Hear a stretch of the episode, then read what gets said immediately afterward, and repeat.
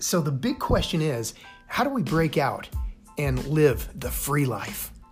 The name of this show packs a punch, especially for Americans born and bred for freedom. But freedom is a big word. We all want it, we all need it.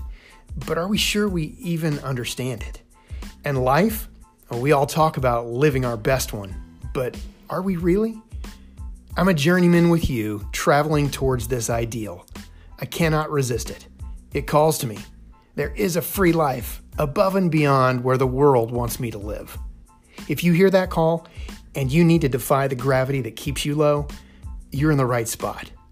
What are the keys to the free life in your spiritual life, for your business, for your family, for your country? We better get this right. We got one shot. Don't miss it.